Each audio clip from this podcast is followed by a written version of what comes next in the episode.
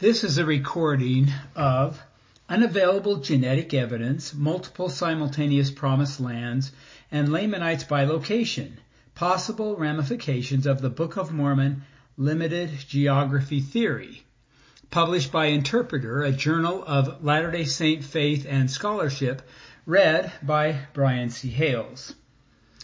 Unavailable genetic evidence, multiple simultaneous promised lands, and Lamanites by location, possible ramifications of the Book of Mormon, limited geography theory, by Brian C. Hales, abstract. This paper is composed of three parts connected consecutively because their conclusions build upon one another. The first part investigates the transportation methods used in the Book of Mormon, in concluding that horse and river travel contributed little and that foot travel dominated all journeying. The second part uses that conclusion to estimate the overall dimensions of the Promised Land by examining Alma the Elder's journey from Nephi to Zarahemla. This exercise reaffirms the two hundred by five hundred mile size promoted by John L. Sorensen decades ago. The third part looks at four ramifications of this one hundred thousand square mile Promised Land footprint when stamped upon a map of the Western Hemisphere. One, it allows for more than one promised land occupied by other God-led immigrants to exist simultaneously in the Americas. Two, it predicts that no matter where the Book of Mormon promised land was originally located, most Native Americans today would have few or no direct ties to the Jaredite, Lehites, Mulekites. Three, it demonstrates that research efforts to identify evidence of the Book of Mormon peoples could be exploring locations thousands of miles away from their original settlements. And four, if any of the post four hundred C E localized population losses in the Americas due to disease, war, or unknown causes involved the original promised land location, then the primary locus of organic evidence of the existence of the Jaredite, Lehite, Mulekite populations might have been largely destroyed. For almost two hundred years, scholars have discussed three important geographical questions regarding the Book of Mormon Promised Land. The first question, where is the original location, is still sometimes hotly debated. This article will not address this issue directly. The second, were indigenous populations present or absent on the arrival of Jaredites, Lehites, and Mulekites? The empty continent versus inhabited continent theories has been largely resolved for most researchers who acknowledge multiple Book of Mormon textual references that demonstrate the existence of pre-existing populations.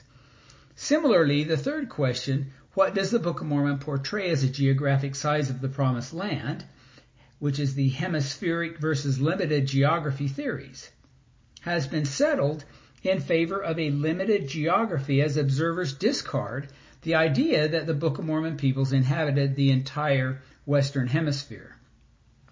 A fourth question, perhaps one that will remain controversial, asks, what does the narrative say about the general dimensions of the limited geography? The first two parts of this paper focus on this question. Part one examines Book of Mormon transportation methods by addressing references to horses in the text, as well as theories that river travel may have predominated. After concluding that foot travel prevailed, Part two analyzes transit speeds for Alma the Elder's journey from Nephi to Zarahemla to estimate that distance and then approximate the overall dimensions of the Promised Land. These results reaffirm John L. Sorensen's geographic size of about two hundred by five hundred miles. Part three investigates several of the ramifications of a one hundred thousand square mile Promised Land when that footprint is stamped on a map of North and South America. Part one. Book of Mormon transportation. The Book of Mormon contains hundreds of references to locations and journeys between those locations. It often states or implies relative travel times of a few days to a few weeks. No distances in the Promised Land require months or years to traverse. Estimating those distances demands an understanding of the transportation methods that were used. While modern overland transportation did not exist, foot traffic, water navigation, animal-drawn vehicles, and riding on mammals like horses were all possibilities. Horses in the Book of Mormon. Undoubtedly, the most famous animal mentioned in the Book of Mormon is the horse, but not due to its indispensable contributions to societies in the unfolding saga. Instead, critics usually list it as their leading supposed anachronism and as primary evidence against the Book of Mormon's historicity. For example, in his conclusion of An Imperfect Book, What the Book of Mormon Tells Us About Itself, Earl Wunderli wrote in two thousand thirteen, "Throughout my study of the Book of Mormon, I have been surprised by the anachronisms that others before me have identified, including horses." Such critiques consistently reflect presentism by assuming that horses in the Book of Mormon were Equus Caballus, the common horse found throughout the world today. Horse and non-horse nations. Historical records predictably show that the presence or absence of Equus Caballus affects the expansion of growing nations.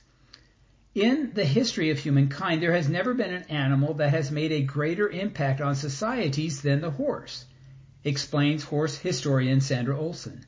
Other animals were hunted more or domesticated earlier, but the horse changed the world in innumerable ways with its tremendous swiftness.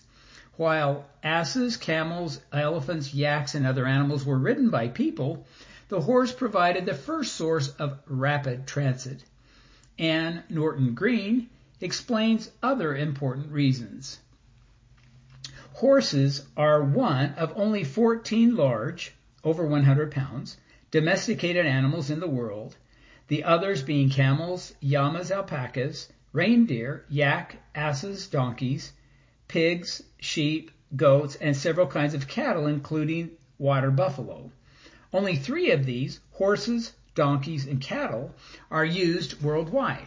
All of them share the same set of characteristics. All of them are large enough to be useful for work or food, but not too large to control. None are carnivores that might view humans as lunch. All are herd animals with stable social dispositions, accustomed to living in hierarchical social groups, and fitting comfortably into the hierarchy of human society. They breed easily in captivity and have gestation periods of less than a year. They have nicely balanced flight, fight, flight instincts, neither too aggressive nor confrontational, nor flighty and inclined to panic and stampede. In two thousand nine, Pita Kelekna published The Horse in Human History, where she spends most of her final chapter contrasting societies that evolve with and without Equus Caballus, outlining specific differences in areas of agriculture, metallurgy, trade, dissemination of ideas and inventions, warfare, religion, language distribution, and colonial expansion. She observes, "It is almost as if there existed on the planet two experiments in human civilization, one horsed and the other horseless." Her observations are summarized in Table one.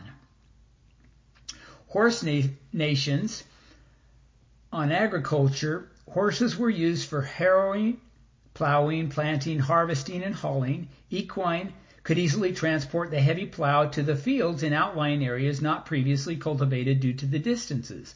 The main asset was versatility. In non-horse nations, without domesticated work animals, sustaining large-scale agricultural projects across flatlands remained difficult. Most prairie lands remained agriculturally undeveloped and largely uninhabited.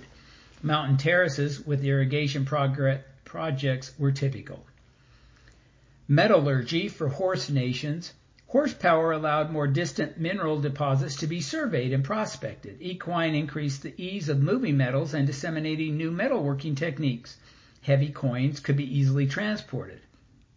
In non-horse nations, metallurgy was invented independently in centers isolated by just a few hundred miles. Little or no industrial communication and Interstimulation existed between centers. All minerals were moved by human transport. Trade for horse nations. Horse-drawn vehicles were standard. Equus is unparalleled in the animal kingdom over long distances for speed, strength, and stamina.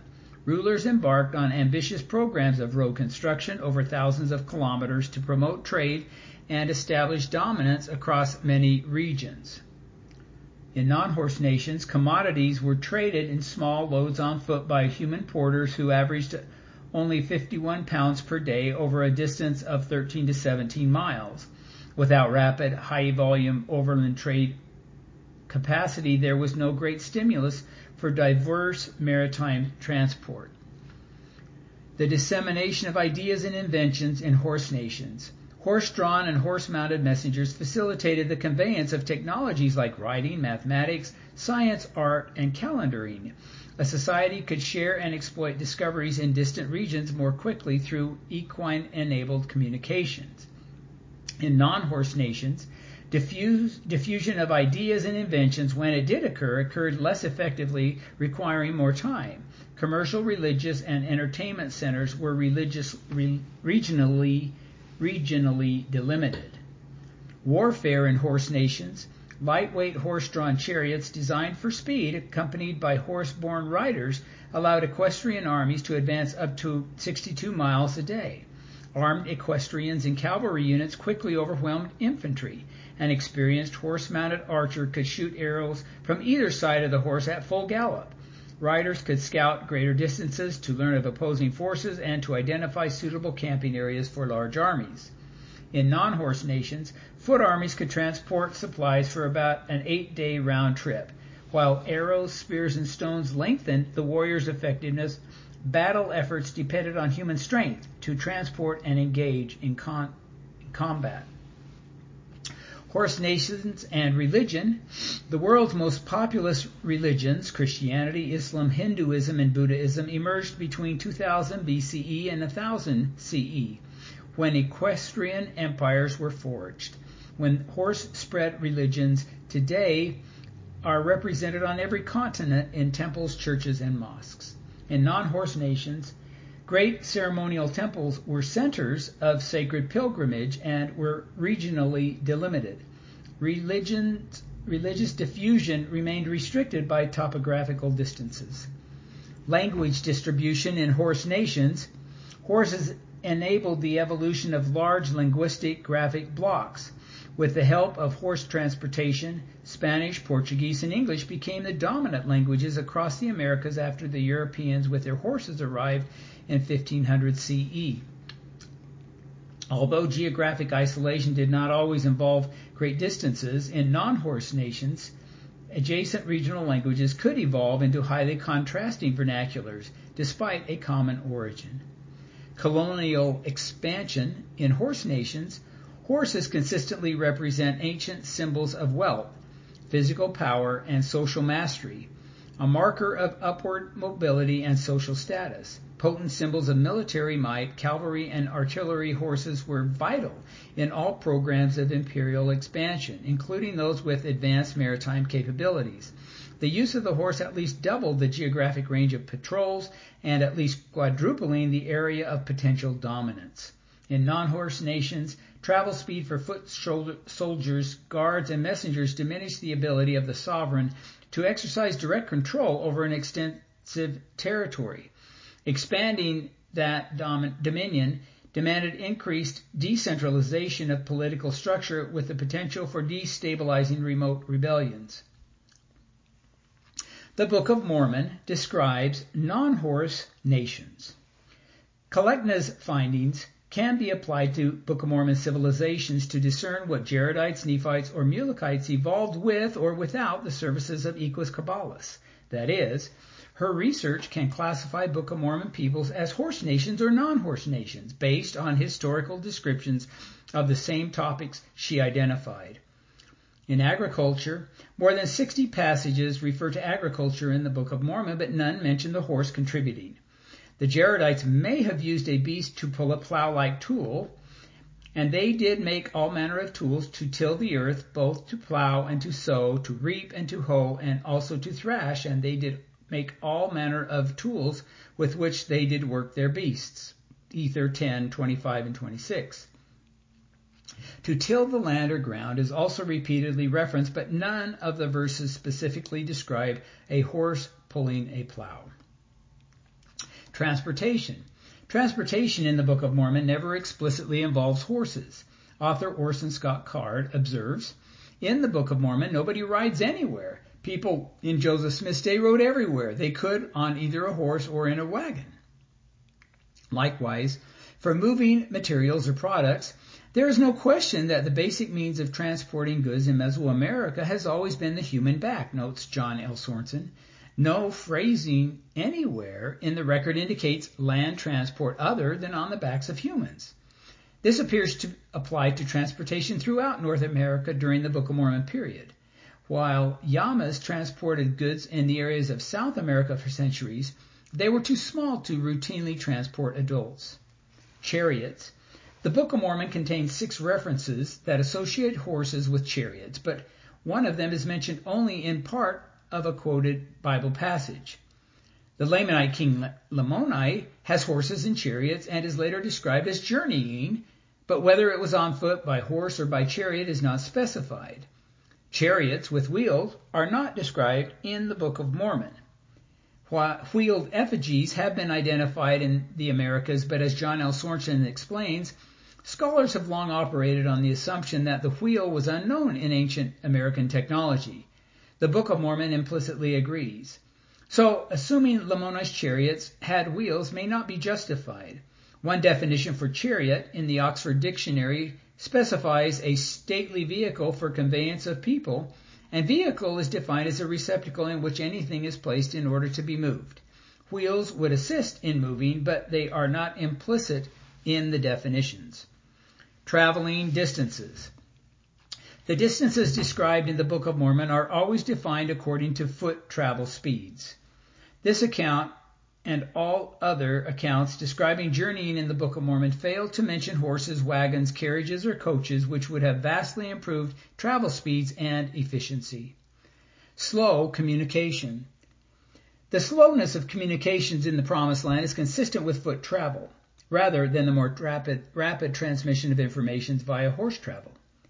This is demonstrated as Alma's address, as Alma addresses the awful dilemma of our brethren were in at Zarahemla. He immediately declares repentance and puts the church in order there. Then, when Alma had made these regulations, he departed from them, yea, from the church which was in the city of Zarahemla, and went over upon the east of the river Sidon into the valley of Gideon, there having been built a city which was called the city of Gideon. The journey does not seem far. The river Sidon was close to Zarahemla and the valley on the other side of the river. Whether it is ten miles, twenty, or, or even thirty, it seems a short distance. Alma discovers that the inhabitants of Gideon were not in a state of so much unbelief as their brethren. Consequently, he reports, "I shall have joy over you." Although separated by a relatively short geographic distance, the perversions of Zarahemla residents had apparently not traveled to the city of Gideon. Warfare. The Book of Mormon references eighty-five instances of armed conflict. Many of the accounts contain detailed descriptions of operations, strategy, and military tactics. William J. Hamblin has identified many of the intricacies of war discussed in the Book of Mormon. Despite these types of described war details in numerous battles, no animal is ever mentioned as being used for military purposes. Animals did not play a significant role in Book of Mormon warfare, either in battle or for transportation of war supplies. Horse meat. Another possible benefit of horses involves horse meat. Horses almost certainly were the first domesticated for the use of food, animals like cattle or pigs, writes Sandra Olsen. Historically, many civilizations have included horse meat in their diets, but not in recent millennia.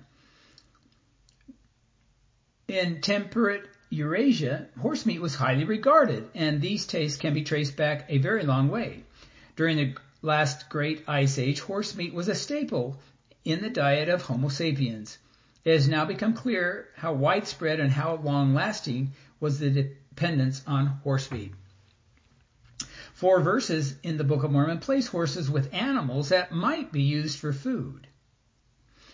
The preceding discussion identifies many characteristics of nations possessing Equus Caballus when compared to those that have progressed without it.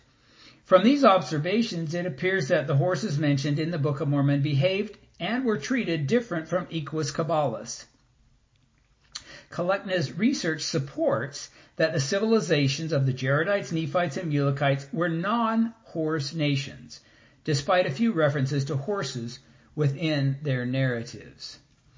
Other evidence could be supportive. For example, Mesoamerica incorporated all of the all sorts of animals into their art and iconography: jaguar, turtle, and snake, but the horse is not usually included.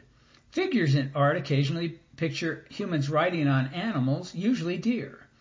It is also true that Equus fossil remains have been found, and many date to Book of Mormon times. However, current paleontolog- paleontolog- paleontological evidence does not support the wide use of Equus caballus in the Americas before the arrival of the Europeans circa sixteen hundred C E.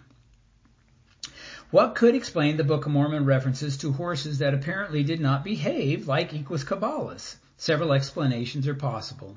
Perhaps those horses represented an inexact translation of a different animal with some horse characteristics. Ironically, the much maligned tapir, which has been suggested as a possible Book of Mormon horse, is taxonomically related to Equus caballus, being of the Ceridactyla order. Historically, the tapir has been domesticated, but apparently not tamed, raising questions about whether it could be the Book of Mormon horse. A second possibility is that Equus caballus was present, but proliferated poorly and disappeared sometime after Christ's visit. A third explanation is that wild horses existed but were not widely domesticized to perform duties universally applied to horses in other civilizations, like transportation and warfare.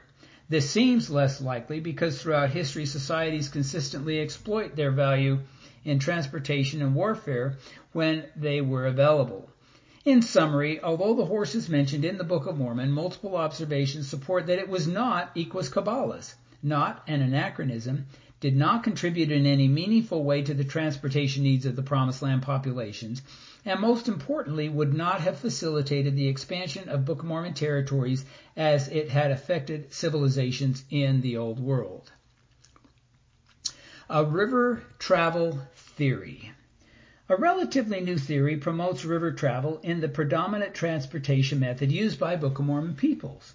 It also assumes that watercraft on rivers could move people and supplies faster than on foot. Such assumptions portray river travel as providing the same advantages as horse travel, but without the need of Equus caballus.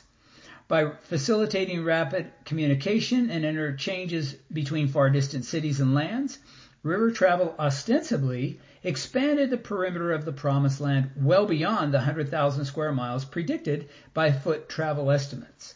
Jonathan Neville, a primary proponent of this theory, reports, quote, "Ancient people always traveled on rivers, and you can travel a lot farther on a river than you can through a jungle," end quote. This theory posits that the people in Nephi's group would have been familiar with boats, yachts, canoes, and barges. As Neville explains, people can traver- travel faster by boat than by land. By boat, they can travel faster downstream than upstream. According to this hypothesis, the Book of Mormon peoples preferentially chose faster river travel to foot travel throughout the Promised Land for hundreds of years. By actively using watercraft on rivers, the Nephites and Lamanites increased the geographic footprint of the Promised Land perhaps tenfold, beyond the territorial boundaries projected by a non-horse civilization's foot traffic. Challenges to the river travel theory. Undoubtedly, the Book of Mormon populations employed some river travel, as John L. Sorensen explains, where a network of waterways allowed fleets of canoes swarmed, carrying all kinds of goods as well as people. Most were simple dugouts that went only a short distance before the load was removed to another vessel. Yet, several observations support that watercraft did not significantly affect Book of Mormon travel. An obvious challenge is that rivers do not always go in the direction desired. Joseph Smith lived in a heavily rivered environment, but when his family moved from Sharon, Vermont to New York, they went by wagon and foot. When Joseph and his family traveled to Harmony, Pennsylvania, they went by buckboard. Their trips find, to find a printer in Rochester involved horseback and foot travel. Even with many rivers in the area, waterway excursions were less common because downstream currents did not arrive at the desired destination. Similarly, as saints crisscrossed the eastern United States from western New York and the Hill Cumorah to arrive in Nauvoo, Illinois, on the Mississippi River, some river travel supplemented the primary migration efforts, which were by horse, wagon, or on foot. A second problem is the existence of fall lines, where an upland region meets a lower geographical plain, creating elevation drops that produce waterfalls of varying heights. Even small drops could impede river travel in both directions. If blindly encountered while moving downstream, waterfalls could destroy watercraft and threaten the lives of travel, travelers. To circumvent such obstacles, small river craft and their supplies needed to be transported by land around the falls. Larger riverboats require the construction of locks. The third challenge, possibly the most important of all, involves the unalterable directionality of river travel. Going downstream is usually less arduous, so long as river is navigable without obstruction from sandbars, rocks, debris, waterfalls, and other obstacles. In contrast, continuous traveling upriver, depending upon the flow and breadth of the current, is almost always more difficult than simply walking along a parallel trail or roadway. The advent of the steamboat in the early nineteenth century permitted captains to navigate larger waterways easily in either direction, but before their implementation, upstream travel often required immense human or animal energy. Drawings from pre-steam engine publications illustrate the four primary methods for moving a boat upstream. The most desirable involves setting sails and letting the wind move the boat forward into the current.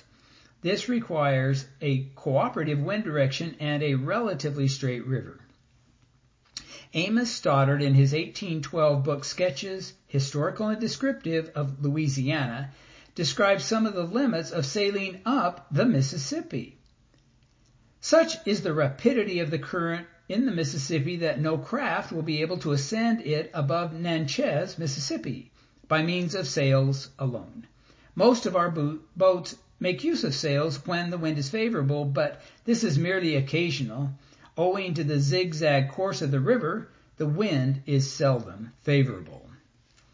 Natchez is about two hundred miles north of the Gulf of Mexico, nearly six hundred miles south of Saint Louis, and roughly seven hundred fifty miles south of Nauvoo. If the challenges of Mississippi River travel in eighteen twelve reflect those of previous centuries, ships destined for Saint Louis could have sailed only about a third of the distance. Beyond that point, stronger propulsion methods would have been required.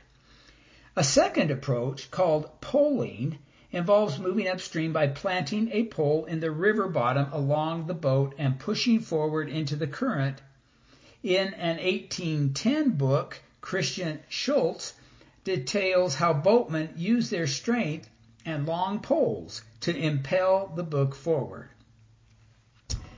It is not often, however, that a fair wind will serve for more than three or four miles together, as the irregular course of the river renders it, its aid very precarious. Their chief dependence, therefore, is upon their pike poles. These are generally from eighteen to twenty-two feet in length, having a sharp point iron with a socket weighing ten to twelve pounds affixed to the lower end. The upper has a large knob called a button mounted upon it so the poleman may press upon it with his full weight without endangering his person. This manner of impelling the book forward is extremely laborious, and none but those who have been for some time accustomed to it can manage these poles with any kind of advantage. Within the boat on each side is a fixed plank running fore and aft, with a number of cross-elect nails nailed upon it, for the purpose of giving the poleman a sure footing in hard pulling. The men, after setting their poles against a rock, bank, or bottom of the river, declining their heads very low, placing the upper end or button against the back part of their right or left shoulders, according to the side on which they may be poling, then falling down on their hands and toes, creep the whole length of the gang boards and send the boat forward with considerable speed. The third method involves attaching a rope to the boat and pulling it forward by animals or men who walk in shallow water or along the shoreline. Sometimes vegetative overgrowth or steep riverbank walls make this nearly impossible. Well-traveled waterways with sections of rapids could be traversed by hiring ox teams and their handlers along the shore to pull the ropes. A fourth technique employs oars and rowing to propel the boat upstream at a rate faster than the downstream current. For slow-moving boats, this may not be difficult.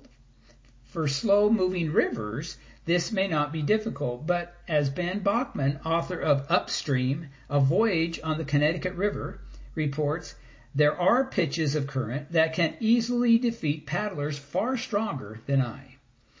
A technique reserved for wider rivers involves crossing at an angle to zigzag up the stream against the current.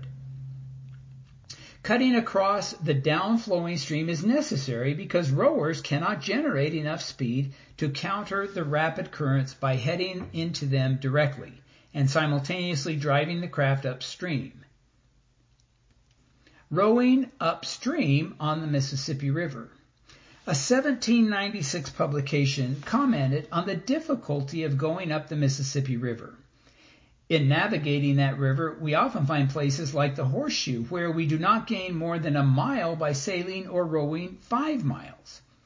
Amos Stoddard agreed. The river is so winding that the daily progress of boats to their destination is very inconsiderable. In one instance, they were obliged to stem the current for fifty-four miles to gain five, in another thirty miles to gain one and a half. Stoddard further explains, keel boats, however strongly manned, cannot possibly ascend to any great, de- de- any great distance in the middle of the current. In some places, indeed, they cannot make head against it. They are obliged not only to ply along the shore, where the water is less rapid, and where counter-currents or eddies frequently prevail, but they also find it necessary to keep on the side opposite to the bends. Hence, they cross the river at the low extremity of the bend, which can seldom be done without falling down with the current about half a mile. It is said by old boatmen that they are obliged to cross the Mississippi three hundred ninety times on ascending from New Orleans to Saint Louis. Stoddard notes, noted that one of our gunboats was about eighteen months in ascending from Natchez, Mississippi, to the Ohio River, a distance of over three hundred fifty miles. The Ohio joins the Mississippi River about sixty miles downstream from Saint Louis. Lewis and Clark. A classic example of river transportation is the Lewis and Clark expedition that traveled ten thousand six hundred twenty-four miles, nine thousand forty-six miles of it by river during a period of more than three years. forty-four men and one woman, translator Sacagawea, boarded the keelboat and several smaller watercraft at Saint Louis to ascend the Mississippi, the Missouri River. Historian Vern Huser describes their primary vessel. The keelboat was fifty-five feet long and eight feet wide. It was equipped with four means of propulsion, a large square sail for sailing, twenty-two oars and thole pins to row by, a supply of push poles for poling or pushing, and several ropes for towing. It could be sailed when the wind was right, rowed by a large crew of strong men, poled by a coordinated team, or towed by oxen, horses, or men. Traveling upstream against a four or five mile an hour current is hard work, whatever method is used. Each of the four means of propulsion requires significant human strength to implement. Huser further declared, the crew members often served as beasts of burden traveling down the Ohio on low water. They literally had to lift the boat over shoals on numerous occasions. Huser concludes, even though rivers were highways in the days of Lewis and Clark, they were often under, undependable. The Book of Mormon describes no river travel. The Book of Mormon references to rivers and transportation methods represents another challenge to the theory that river travel was common or popular among the Jaredites, Lehites, and Mulekites. The words river or rivers are referenced forty-seven times in the Book of Mormon, but riverboats or river migrations are never mentioned.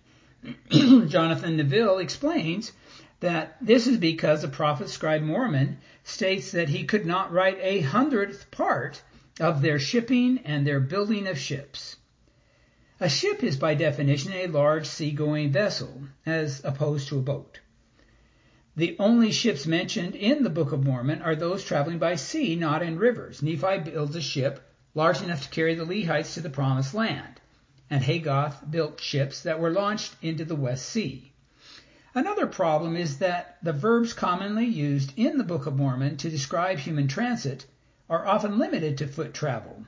March is used eighty-two times, wander seventeen, drive ninety-nine, flee sixty-eight, pursue forty-two, and scattered seventy-three.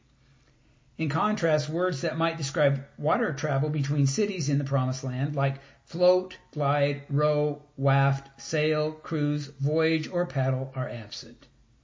Neither are additional references found to rivers, rivercraft design, construction, usage, and benefits, especially in war times. Attributing, attributing such silences to a declaration by Mormon that shipping was not going to be mentioned seems inadequate. In addition, the Book of Mormon describes one hundred forty-nine distinct geographic locations that are referenced six hundred seventy times. Only eleven are described as being near a river. If river travel in the Book of Mormon were important enough to significantly expand the dimensions of the Promised Land, perhaps ten times or more, readers must accept several assumptions. First, most cities were located near rivers that the text more than the text describes. Second, a crucial boating and travel industry existed that the text treats with complete silence.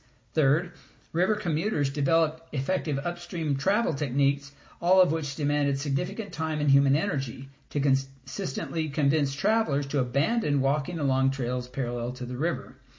And fourth, that transportation between cities not connected by a river also was expedited through an undescribed process to be more rapid than foot travel. Reviewers unwilling to accept these assumptions will likely conclude that river travel did not enable Book of Mormon travelers to journey at speeds faster fast enough to greatly expand the Promised Land's geographic boundaries. Part two. Estimating the size of the Promised Land. Accepting that foot travel was essentially the only form of transportation in the Book of Mormon allows the estimation of distances by using descriptions of transit times. For example, it was only the distance of a day and a half's journey for a Nephite on the line Bountiful and the land Desolation from the east to the West Sea. While the exact mileage a Nephite could travel by foot in a day and a half is not known, a range of possible distances can be accepted. In contrast, the distances a horse rider or a boat moving downstream could travel for a day and a half would be much greater, but these do not apply to the Promised Land. Fortunately, the Book of Mormon describes the number of days needed to travel between two major metropolitan centers, the city of Nephi, located at the southern end, and the land of Zarahemla, located close to the center of the Promised Land. The distance between the cities of Nephi and Zarahemla. The Book of Mosiah describes the number of days required for Alma the Elder and his people to traverse the terrain between Nephi and Zarahemla. The account includes many essential details regarding the travelers, the supplies they carried, and the accompanying animals. one. About one hundred forty-five B C E, Alma gathers believers in a place of Mormon outside the city of Nephi. two. King Noah sends an army to destroy them. three. Alma and his followers depart into the wilderness with their families, tents, flocks, and grains. four. Noah's army returns, having searched in vain. five. Alma's followers include four hundred fifty men, women, and children. six. They travel eight days and settle in the land of Helam. seven. Alma's people build a city and multiply and prosper exceedingly. eight. About one hundred twenty B C E, a Lamanite army arrives and subjects Alma's people to bondage. nine. God promises he will deliver Alma and his people from bondage. ten. Alma and his followers spend the night gathering their flocks and grain. eleven. God causes a deep sleep to come upon the Lamanites. twelve. Alma and his followers travel one day and camp in the valley. thirteen. God tells Alma to leave, and he will stop the Lamanites in that valley. fourteen. They travel twelve days and arrive in the land of Zarahemla. fifteen. In the land of Zarahemla, King Mosiah receives them with joy. These verses describe the travel time from the place of Mormon to the land of Zarahemla as twenty-one days. The distance from Nephi to the place of Mormon is unaccounted for, perhaps adding one more day. twenty-two days of travel seems a reliable approximation. The question is, how fast could Alma and his followers have made the entire journey? Some authors allege that the group could travel at speeds of three or four miles per hour for ten to twelve hours a day, or traverse a span of a, up to a thousand miles in a twenty-two day trek. Yet, theories promoting these scenarios provide few details. Travel without animal-drawn wagons, horses to ride, or hundreds of canoes, and a handy downstream river current leading to the destination, suggests that transit speeds can be estimated by estimating the travel capabilities and limitations of the group. Travelers' demographics. The first group of four hundred fifty at the place of Mormon would have likely doubled in number in the twenty-five years, for they did multiply and prosper exceedingly in the land of Helam. With families, including men, women, and children, some elderly and toddlers, would probably have journeyed at slower paces, as indicated in the table. Babies would have been carried. The table estimates human foot travel speeds. For an adult, two to four miles an hour. An adult with a pack, two to three miles an hour. Children across flat ground, one to one and a quarter miles per hour. Children hiking up elevations less than one mile an hour. Toddlers and babies would be carried. The elderly, healthy, two to three miles an hour. Elderly, unhealthy, unknown, disabled, unknown. Fleeing with armies in pursuit. With destroying armies in hot pursuit, Alma and his followers would have initially fled as quickly as possible. However, fears of being overtaken would have diminished after the second day, because Noah's armies immediately returned, and God stopped the Lamanites through an undisclosed means. Stamina and fitness. Undoubtedly, many of the group were used to hard physical labor of farming and living a subsistence lifestyle, but traveling for a mile or two is different from sustaining a longer migration over ten miles a day for multiple days. The group's overall progress would have been paced by the least fit of the travelers. The young children, the elderly, the sick, and the impaired would have determined their daily progress, or they would have been carried or left behind. The need to rest and eat would slow the advancement, as would hunting for water or additional food if needed. Packing grain and supplies. Both groups carried their grain with them as they moved along, presumably quantities needed for the journey of an undetermined length. Without pack animals or wheeled conveyances, these burdens would have decreased travel performance. Terrain and trail conditions. Additional time would have been required if the group encountered poor trail conditions and changes in elevation. Each entered the wilderness, which was so labeled for characteristics that probably would have made travel more difficult. Weather conditions. The trekkers might have enjoyed ideal traveling conditions throughout the journey. Alternatively, snow, rain, and other inclement weather would have slowed their march, making the trail slippery and possibly more dangerous. Strong winds could have affected balance problems for individuals carrying heavy packs of grain. Extreme temperatures or humidity could demand more stops for hydration, warming, or rest. Herding flocks. Having been warned to leave the next day, Alma's people in Helam gathered their flocks together. Even all the nighttime, they were gathering the flocks together. The need to gather flocks throughout the night could be due to a large number of animals, or to their scattered locations at the time, or both. The specific animals are not mentioned, but turkeys are indigenous to the Americas and might serve as an example. For example, turkey farmers Marvin and Eva Lee Sumner observed that turkeys, unlike chickens, can be rounded up in flocks and driven, but they warn.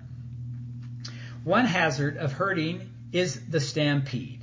A turkey stampede sounds funny, but is no joke. As with steers, a turkey stampede is a blind rush away from danger. What danger? Who knows? A goblin scares one turkey. Every other turkey says, "I'm scared too." Off they go. Turkeys spook easiest in the moonlight, moonlit nights. All the harder that for the herder to do is to lie down and cover up. two thousand birds, each a bundle of ten or twenty scared pounds, flying blind in the dark, can knock down almost anything if they hit, if it isn't tied.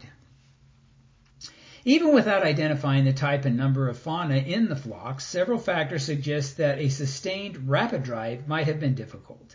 Too much driving pressure on the flock will result in some individuals reacting in panic and seeking an escape route by themselves. Flocks not accustomed to sustained overland travel in a specific direction from morning until evening continuously for up to three weeks would probably not have been speedy or easily driven. Group travel. Examining the average daily speeds of other traveling groups in history might help us estimate how far Alma and his followers journeyed during their twenty-two days in the wilderness. Driving a herd of pigs, average daily travel eleven. Hand cart companies, thirteen point five miles a day. Lewis and Clark, fourteen miles a day. Pioneer wagon trains, fifteen miles a day. Mormon battalion, fifteen to twenty miles a day. Zion's camp, or the Camp of Israel, nineteen point one miles a day. And eighteen eighty-four cattle drive, about twenty miles a day. While the data set in this table is not extensive, it supports a land travel range of two hundred forty-two to four hundred forty miles for the entire trip between Nephi and Zarahemla.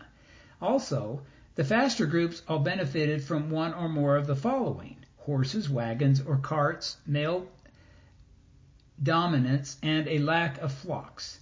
Since Alma's group would have been limited in their speed by their slowest traveler, whether a child, elderly person, or animal, the lower number may actually be optimistic.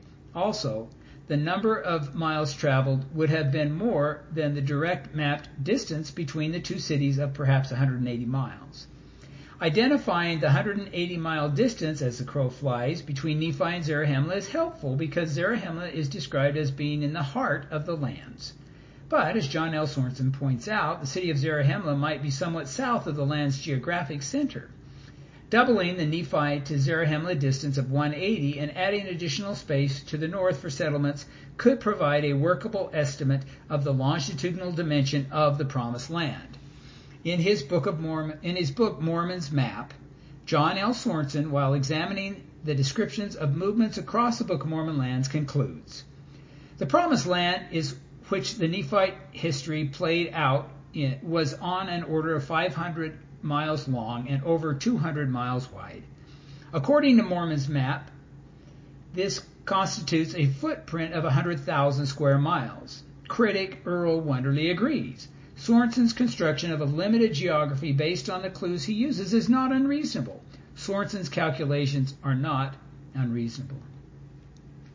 In summary, if Equus Caballus and river travel did not affect transportation in the Book of Mormon, the population was restricted to foot travel. Estimating foot travel distances would permit, according to the time intervals described in the text, that the interactions of the Promised Land inhabited extended throughout an area of approximately one hundred thousand square miles. Skeptics may understandably question the accuracy of any estimate, but accepting that the events occurred and that travel distances were accurately described should allow useful calculations to be made. Part three. Possible ramifications of a one hundred thousand square mile Promised Land. Part three now attempts to place the one hundred thousand square mile footprint of the Book of Mormon on a map of the Western Hemisphere, a territory of roughly two hundred miles by five hundred miles is a little smaller than Ecuador or a little bigger than the state of Wyoming. Also, it should be understood that the influence of the Promised Land inhabitants is undoubtedly spread beyond its geographic borders. Hagoth sent ships northward via the sea.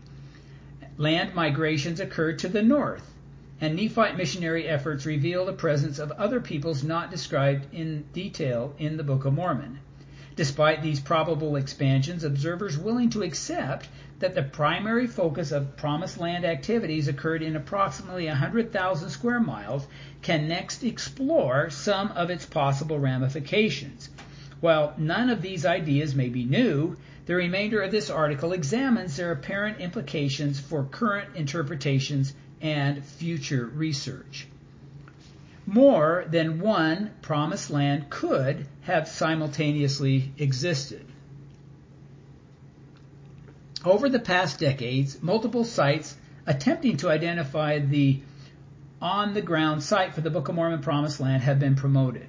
Plausible theories must account for four variables: location, size, shape, and topographical features. To date, the Church of Jesus Christ of Latter-day Saints has refrained from assigning a specific physical location as the setting for the Book of Mormon, regardless, acknowledging that the Promised Land inhabitants occupied a space of roughly two hundred by five hundred miles provides a visual context for placement somewhere in the Americas. Dozens of theories have been advanced, different of different locations throughout the hemisphere. To be credible, the theories in the future that describe the Book of Mormon peoples traversing much smaller or larger territorial territorial boundaries need to defend their chosen locations as well as the dimensions they promote. Irrespective of its actual location, an area of two hundred by five hundred miles occupies a very small portion of the available landmass. A one hundred thousand square mile area constitutes zero point six percent of the Western Hemisphere, one point five percent of South America, one percent of North America, or fifty-one percent of Central America. It appears that the Jaredites, Lehites, and Mulekites existed in a very small portion of North or South America. If they occupied Central America, they would have dominated much of the landscape, but would have left North and South America essentially unexplored.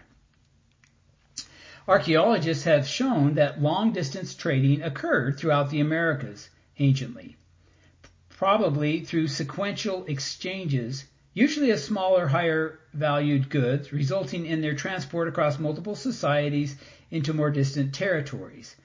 It is also true that small city-states in the past have exerted far-reaching influence and dominance through their armies and by sharing superior locally developed technologies.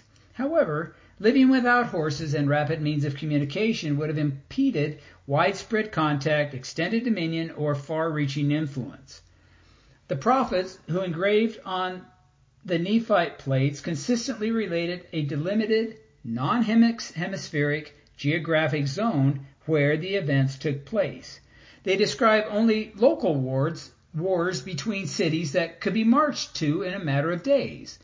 While Book of Mormon peoples undoubtedly possess some awareness of other populations outside their Promised Land, as far as the text is concerned, incidents occurring just a few hundred miles away transpired without their overall concern.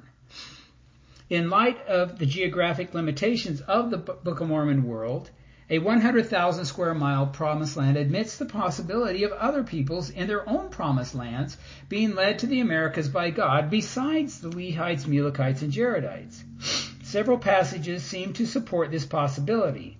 Lehi instructed, "The Lord has covenanted this land unto me and to my children forever, and also all those who should be led out of other countries by the hand of the Lord." Concerning the lost tribe Tribes of Israel, Nephi recorded, "The more part of all the tribes have been led away, and they are scattered to and fro upon the isles of the sea." And then Nephi quotes the Lord, "For I have commanded all men, both in the east and in the west, and in the north and in the south, and in the isles of the sea, that they shall write the words which I shall speak unto them. I shall speak unto the other tribes of the house of Israel, which I have led away, and they shall write, And I shall also speak unto the nations of the earth, and they shall write. The only known records today of those of the Lehites and the Palestinian Israelites. When speaking to the Nephites, Christ related, I have other sheep which are not of this land, neither of the land of Jerusalem, but I have received a commandment of the Father that I shall go unto them, and that they shall hear my voice, and shall be numbered among my sheep. Whether Jesus considered the Nephite land to be similar in size to the land of Jerusalem or much larger is unclear. The whole of ancient Israel spanned about a thousand square miles. Still, even if land meant ten times that size, there would have been plenty of space for some of Christ's other sheep to have existed elsewhere on the American continents, unknown to Book of Mormon scribes. Perhaps in past millennia, God led members of the House of Israel to the heartland of North America, another group to present-day Peru, and still others to Mesoamerica or the Mexican Baja, with the Book of Mormon describing only one of these groups. If such groups had been divinely guided, it is conceivable that each migration party would have been, remained unaware of the other, especially if believers in each group were eventually destroyed by unbelievers. Likewise, as remnants of the house of Israel, each group would have infused additional blood of God's chosen people among the inhabitants of the American continents. Two Book of Mormon promised lands, one limited and the other hemispheric. Independent of the observation that multiple promised lands might have simultaneously existed in the Americas, is the realization that the Book of Mormon refers to two promised lands of differing sizes. Besides the one hundred thousand square miles promised land, a continental or hemispheric version is alluded to in Nephi's visionary view of Columbus as he went forth upon the waters even unto the seed of my brethren who were in the promised land. Since Columbus's multiple voyages ended in the Caribbean islands and along the coast of the Gulf of Mexico, they spanned more than one hundred thousand square miles. Likewise, his landings do not correlate to the topography described by the Book of Mormon settlers. Nephi also saw how European Gentiles would be led to the land that the Lord God had covenanted with my father that his seed should have for a land of their inheritance. There, the gold plates would be hid up to come forth unto the Gentiles, which translation and publication occurred in upstate New York, thousands of miles from Columbus's promised land contacts. While the Book of Mormon does not define the specific borders of the larger promised land, Joseph Smith clarified, the Book of Mormon is a record of the forefather of our western tribes of Indians. By it, we learn that our western tribes of Indians are descendants from the Joseph which was sold into Egypt, and that the land of America is a promised land unto them. By land of America, he later explained he meant the combined areas of North and South American continents. So it appears that the narratives of the Jaredites, Lehites, and Mulekites occurred in what might be called the limited promised land of about one hundred thousand square miles. This area was actually part of what might be called the hemispheric promised land, which comprised sixteen million four hundred thousand square miles of the whole of the western hemisphere. This differentiation is important because a few decades after the death of the last Nephite believer, about five hundred C E, three things occurred. The Nephite religious teachings that included a one hundred thousand square mile promised land disappeared from the collective memory of the remaining inhabitants of the territory. Two, for all practical purposes, the limited promised land ceased to exist. This is attested to by the fact that we do not know its geographic location today. Three, a hemispheric promised land would dominate modern references without differentiating it from the Book of Mormon limited promised land.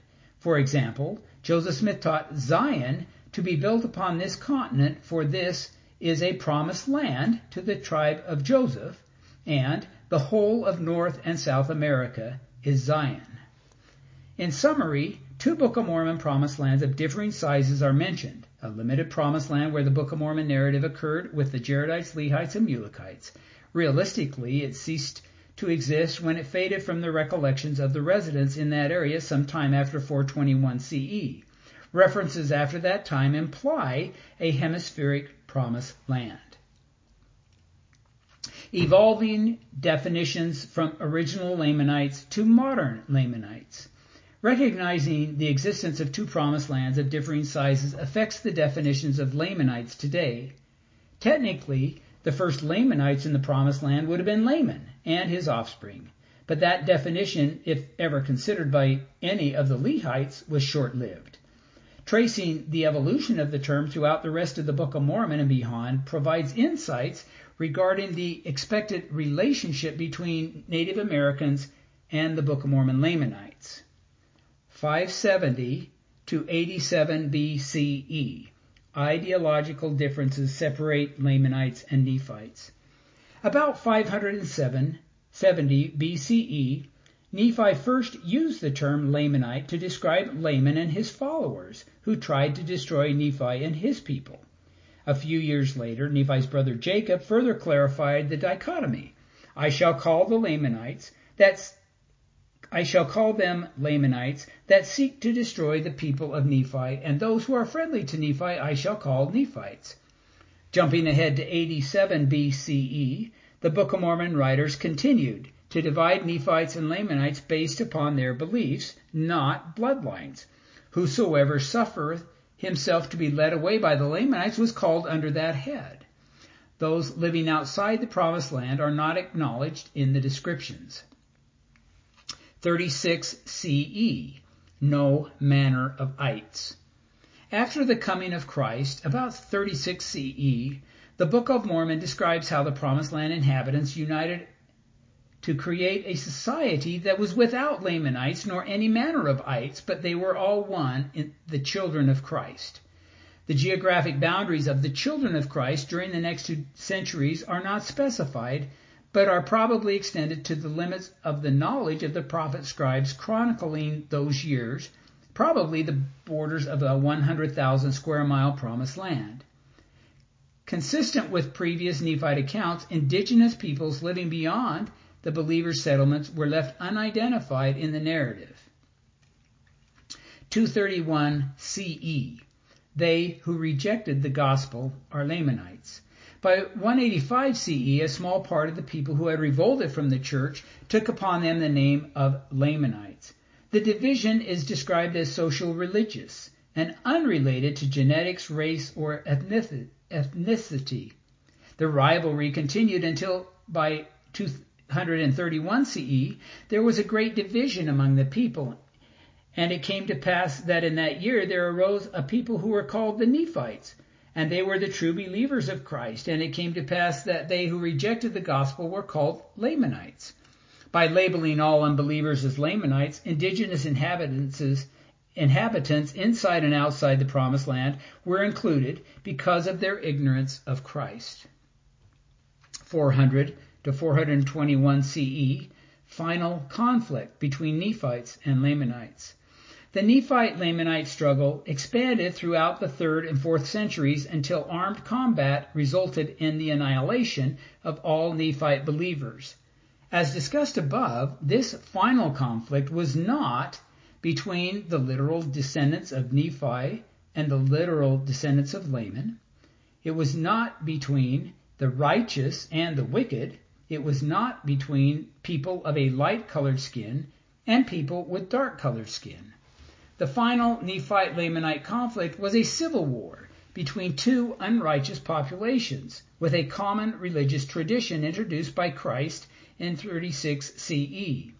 Their primary difference was that one arose as an anti-Christian movement around one eighty-five C E, and the other progressively rejected Christ and the prophets over the next two centuries.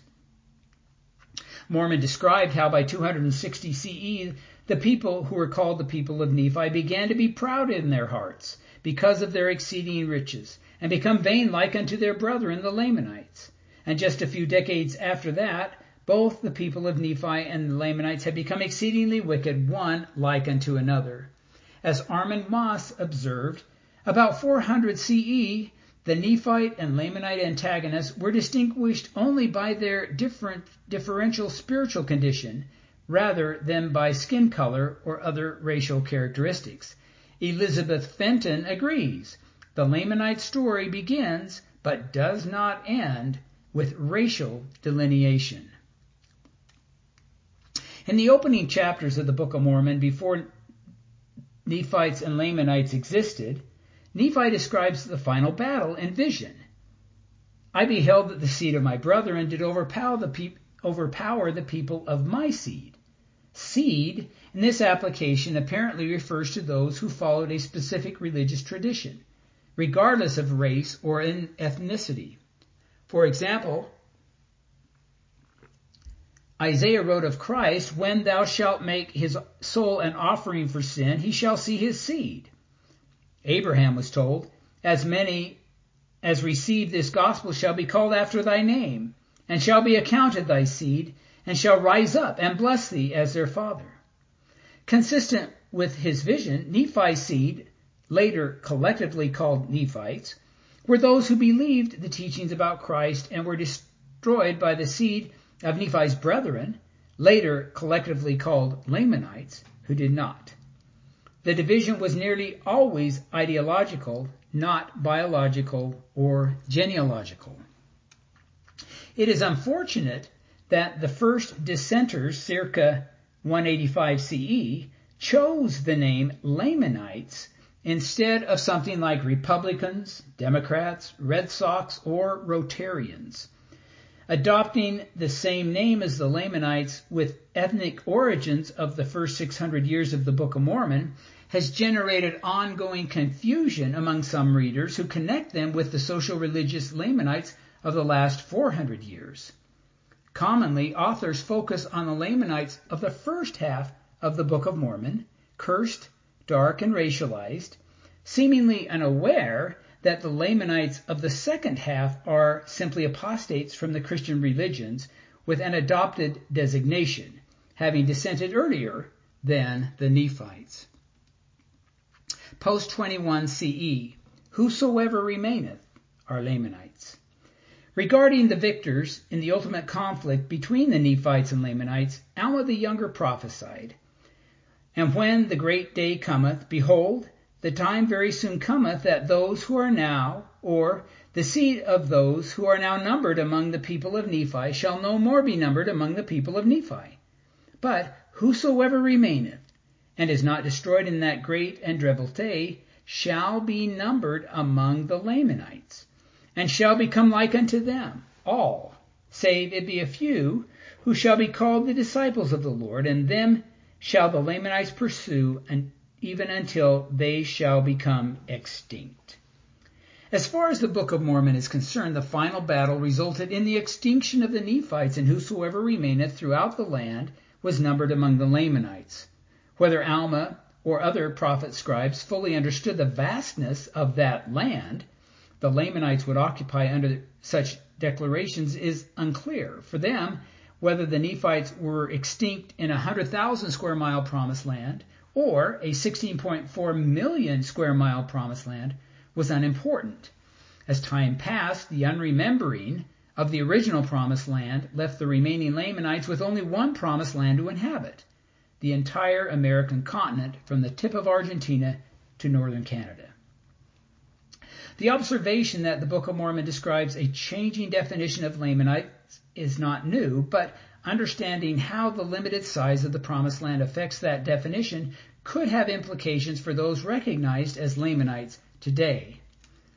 Zelph and Central American Lamanites. Two examples from Joseph Smith's life demonstrate his apparent belief that Lamanites could be found throughout the American continents. While traveling with Zion's Camp, Joseph identified bones found in Pike County, Illinois in eighteen thirty-four as bones of a Lamanite named Zelph. Although conflicting accounts exist regarding Joseph's exact de- description, that he could attribute the human remains to a Book of Mormon prophet, people is unsurprising. Similarly, in eighteen forty-one, Smith received a copy of John Lloyd Stevens' Incidents of Travel in Central America, Chiapas and Yucatan, from John Bernheisel. Later that year, he wrote Vern Huser, "I have read the volume with the greatest interest and pleasure, and declare many things that are of great importance to this generation, and corresponds with and supports the testimony of the Book of Mormon."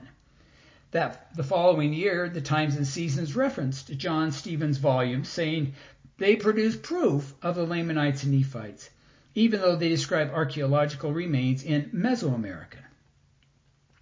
Without the benefit of knowing where the Book of Mormon people specifically played out their narratives, the entirety of Americas became Lamanite territory. Joseph Smith apparently viewed ancient ruins as evidence of Lamanites and the then extinct Nephites. This view has generally continued today without necessarily analyzing the exact relationship between the original Lamanites and modern Lamanites.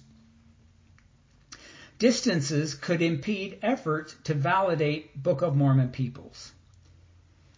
The limited geography of the Book of Mormon Promised Land and its unknown location affect all linguistic field studies, archaeological digs, and genetic samplings today that seek to identify scientific evidence of the migrations of the Jaredites, Lehites, or Mulekites. The simple reality is that the research efforts could be hundreds or thousands of miles away from the original Promised Land. Anthropological evidence of the Promised Land peoples would undoubtedly have diffused outside of the confines of the original area. Yet, without the horse or other forms of rapid transit to support long-standing sequential exchanges, detecting their impact today on language, D N A, or archaeology just a few hundred miles away might be hampered. Concentrated Native American losses at the original Promised Land location. Researchers seeking to document the existence of the Book of Mormon peoples must confront the possibility that the Promised Land residents experienced devastating losses after four hundred C E. Over the past millennia, multiple territories throughout the Americas have experienced localized losses of indigenous inhabitants. Some of these involved areas over one hundred thousand square miles. If such localities overlapped or encompassed the original Promised Land, significant genetic and linguistic losses of the Book of Mormon populations would have been unavoidable. Mayan decline seven hundred to nine hundred C E. An example of a localized population loss is the Mayan nation. LIDAR uses laser pulsations to produce high-definition scans that highlight smaller features covered by dense rainforest canopy. In two thousand sixteen, scientists used LIDAR to scan more than eight hundred square miles along the border of Guatemala and the Yucatan Peninsula of Mexico, identifying sixty-one thousand four hundred eighty structures. Extrapolation of this settlement density to the entire ninety-five thousand square miles, square kilometers, or thirty-seven thousand square miles, of the central lowlands produces a population range of seven to eleven million. During the late classic period, which is six to nine hundred C E. These estimates are based on both the number of structures revealed by LIDAR data and on estimated amounts of land that may have been used for agriculture, taking into consideration the traditional farming practices of the area, average yields, and basic caloric requirements. The estimate is somewhat conservative, falling within a range of others made for this area and time period. Ground exploration supports that these numbers could be low. Ben Guarino explains, for all its power, LIDAR cannot supplant old-fashioned archaeology. For eight percent of the survey area, the archaeologists confirmed the LIDAR data with boots-on-the-ground visits. This ground truthing suggests that the LIDAR analysis was conservative. They found the predicted structures and then some. As a sidebar observation, the observations identified include individual defensive features. According to the primary researchers, bridges, ditches, ramparts, stone walls, and terraces were constructed as components of a built defensive systems. These combined with natural defenses to protect defended areas. There were five types of built defensive systems: landscaped, ditch and rampart, hilltop, ditch and rampart, contoured terrace, standalone rampart, and stone wall. These discoveries are consistent with some of the fortifications described in the Book of Mormon. Archaeologists have demonstrated that the Mayan Empire extended beyond the central lowlands, occupying over one hundred thousand square miles. Surface expeditions have revealed that most of the buildings and edifices are currently uninhabited and overgrown with local foliage. If the Promised Land was initially located in this area, and this is only an example, and then a few centuries after the Nephite ex- extinction, the area was devastated and vacated, the primary locus of the Book of Mormon people's genetic and linguistic elements would have been lost. fourteen ninety-two C E, European explorers encounter millions of indigenous populations. The earliest European adventurers to arrive in the Americas after fourteen ninety-two C E encountered a large native population that was distributed over massive geographic expanse from the Arctic regions of the North America through the Amazonian forests of Brazil to the bleak landscapes of Tierra del Fuego, South America. Anthropologists have debated for decades the precise number of these Native Americans. A variety of scientific methods have been applied to provide accurate estimation. The result ranged from eight point four million to one hundred twelve million indigenous Americans. A nineteen ninety-seven article, "How Many People Were Here Before Columbus," summarizes. No one, in fact, knows how many people lived anywhere in those days except for perhaps a city or two in Europe. The first national consensus occurred centuries later, seventeen forty-nine in Sweden, seventeen ninety in the fledgling United States, eighteen oh one in France and Britain. It was nineteen fifty-three when China took a complete count.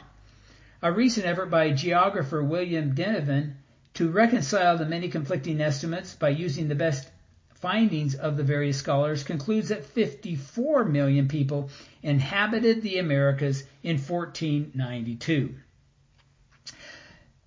Svetin Todorov, author of The Conquest of America, estimates a higher population.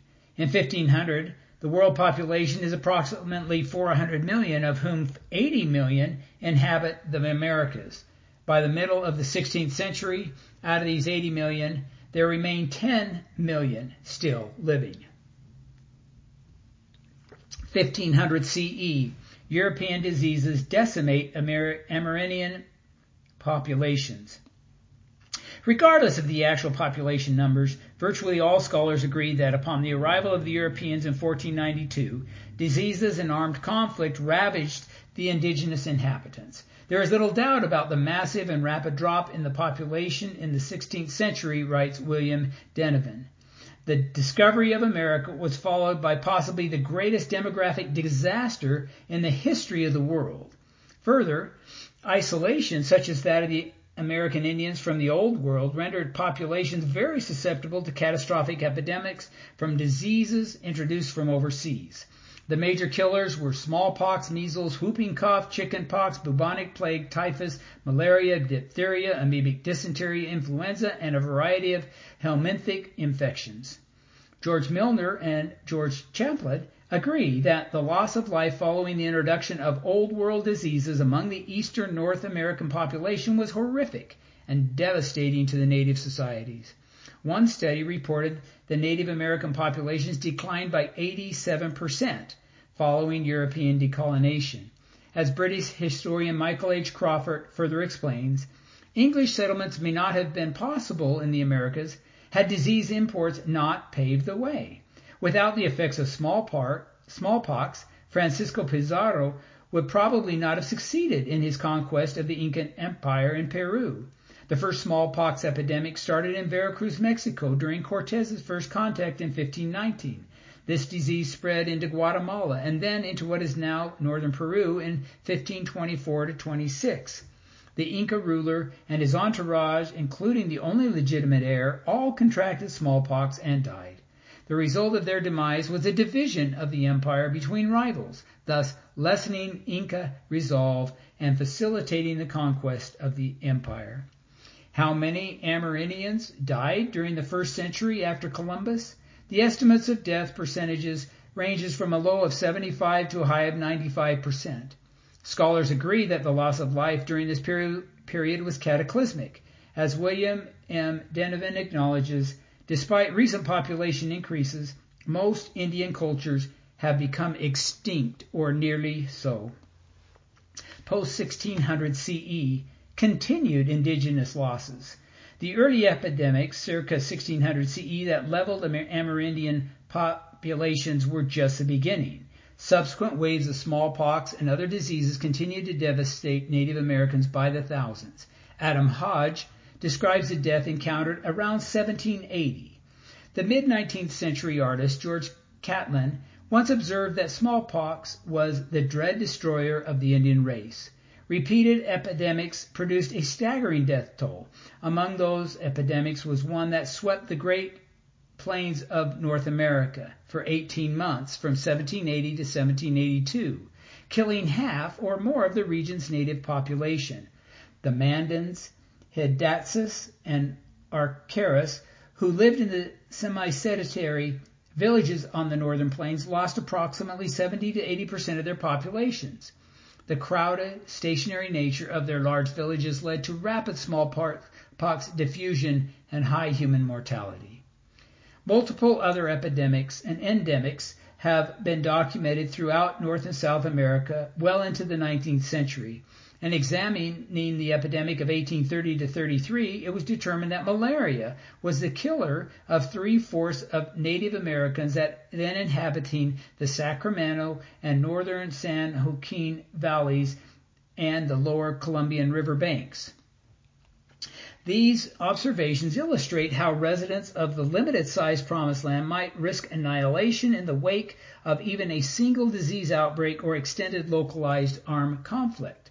Archaeological research supports that such concentrated population losses occurred at multiple locations throughout North and South America even before the arrival of the Europeans. Their influx also introduced additional waves of total territorial destruction. Obliteration of the original region of Book of Mormon linguistics and genetics would not have completely eliminated their existence from the continents, but it could impede their subsequent detection by geneticists, anthropologists, and archaeologists. Archaeologists today, all Native Americans as remnant of the House of Israel. A limited Promised Land geography affects expectations regarding the potential relationship of Native Americans today to the original Lamanites. Joseph Smith described on the title page of the Book of Mormon as a literal translation taken from the last leaf on the left-hand side of the collection of the Book of Plates. The title page states that the Lamanites are a remnant of the House of Israel. As discussed above, authentic geo- genealogical ties to the House of Israel would be predicted to be geographically focused in the area of the original location of the Promised Land. Since that location is unknown, and since Joseph Smith's revelations refer to all Native Americans as Lamanites, God seems willing to co-opt all Amerindians into the House of Israel regardless of their locations. This grouping assures that those with literal connections receive the promised blessings in the last days, that the lineage of Israel would be distributed throughout the world was scripturally predicted, that the Lord shall scatter thee among all people from one end of the earth even unto the other. Nephi too foretold this dispersion throughout the world. It appears that the house of Israel sooner or later will be scattered upon all the face of the earth and among all nations. It seems that as the tribes of Israel became scattered, they became salt to season the peoples in the areas where they settled. The primary covenant blessing promised to the house of Israel in the latter days is that they will be gathered. Christ told the Nephites, "I will gather them in from the four quarters of the earth, and then I will fulfill which the Father has made unto the covenant which the Father has made unto all the people of the house of Israel. I shall gather in from the long dispersions my people, O house of Israel." While such promises may suggest that only a particular lineage will be gathered, the Book of Mormon teaches that God is mindful of every people, whatsoever land they may be in, and that all are alike unto God. God also promises that he will gather his lambs, his sheep, and his elect. "I will gather mine elect from the four quarters of the earth, even as many as will believe in me and hearken unto my voice." None of these analogies specify genealogy. Likewise, Paul explained For not all who are descended from Israel are Israel. Belief, not lineage, ultimately governs those who are gathered. Jesus Christ manifesteth himself unto those who believe in him by the power of the Holy Ghost, yet, yea, unto every nation, kindred, tongue, and people, working mighty miracles, signs, and wonders among the children of men according to their faith. Isaiah wrote, I will gather all nations and tongues, and they shall come and see my glory. It might be like a shepherd who has sheep that wander into the wilderness. When the shepherd searches to find it, he encounters many wild sheep. Rather than focusing only on gathering his own sheep, he invites all the sheep to follow his voice, to enjoy his pasture and the subsequent blessings of his constant presence and care. While some Native Americans today, referred to as Lamanites in modern scripture, may not possess genetic connections to the house of Israel, God's promise to them are not diminished. Through obedience, they and all nations may be, may join the gathered house of Israel, defined as those who have loved me and kept my commandments. Nothing is lost, as Christ offers to gather us as a hen gathereth her chickens under her wings, if ye will repent and return unto me with full purpose of heart. Conclusions. Observers who accept the conclusion that the Book of Mormon saga transpired in a limited geographic area, perhaps less than one percent of the Western Hemisphere, can contemplate some of the possible ramifications. First, more than one remnant of the House of Israel might have been led to the Americas without the Book of Mormon prophets knowing of their existence. Second, evidence of the existence of the Jaredites, Lehites, and Mulekites may be much more difficult to locate than initially thought because the researchers might be looking in the wrong places or the primary concentration of organic evidence may have been lost. Third, only a subset of Native Americans living in an unknown location today would be expected to have genetic or linguistic ties to the Lamanites. From, the, from a Book of Mormon standpoint, all other Amerindians have been numbered with the Lamanites due to their presence in the Americas at the time of the Restoration, eighteen thirties and beyond. And fourth, as missionary work proceeds, direct ties to the original Book of Mormon peoples are less important, as salvific blessings are extended to all. Author's note, I would like to thank Brant Gardner, Ugo Perigo, and Godfrey Ellis, and the anonymous reviewers for their feedback and excellent suggestions on earlier drafts of this article. This has been a recording of the article published in The Interpreter, a Journal of Latter-day Saint Faith and Scholarship, read by Brian C. Hales. This audio recording is copyrighted under a Creative Commons license and may be freely distributed if it remains unchanged. The journal and its websites are credited and is for non-commercial use. A printed version of this and many other articles can be found at the journal Interpreter Foundation dot org. More information about the Interpreter Foundation, along with a wide array of additional resources, can be found at Interpreter Foundation dot org.